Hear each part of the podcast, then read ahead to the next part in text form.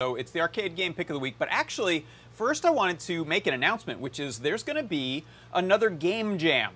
So if you uh, take a look here uh, at the MakeCode forum, this is at forum.makecode.com, in the announcements uh, tag in the arcade section, we see that uh, Richard from the MakeCode team has announced that there's going to be a game jam. This is the third one, I believe. Oh, fourth one, actually.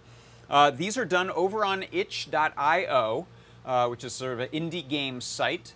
And uh, this is going to be a contest for creating a game with the prompt of traffic. So you can interpret that any way you like. Clearly, there's an automotive uh, traffic uh, theme being hinted at here, and uh, they have included some little thumbnails of some existing car-based games you can see there. Um, this is going to be going, I believe, starting this coming Monday, the 14th, September 14th, until October 5th. So you have that amount of time to create and submit a game to the contest. So go check that out for uh, details. There's a link in this forum post to the Game Jam page. And uh, one of the things when I when I looked at this post, I saw this middle game here, this driving game, and I don't think I'd seen this before. So I clicked on uh, a, a little link that talked about it. This is something that Michal Moskal of the uh, R&D uh, group at Microsoft in the MakeCode team created, and it's just called Road. Not very playable, but gets the idea of how to draw a road.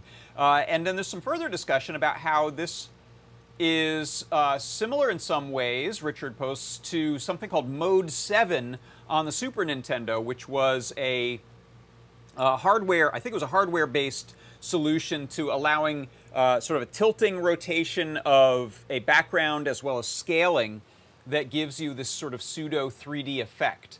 And if you look here at, uh, let me let me restart this session here. If you look at where that link takes you, you get this little car game. It actually is pretty playable. Uh, so you're using your left and right arrows to adjust the uh, sort of fake rotation effect uh, of the screen as well as aiming your little car there.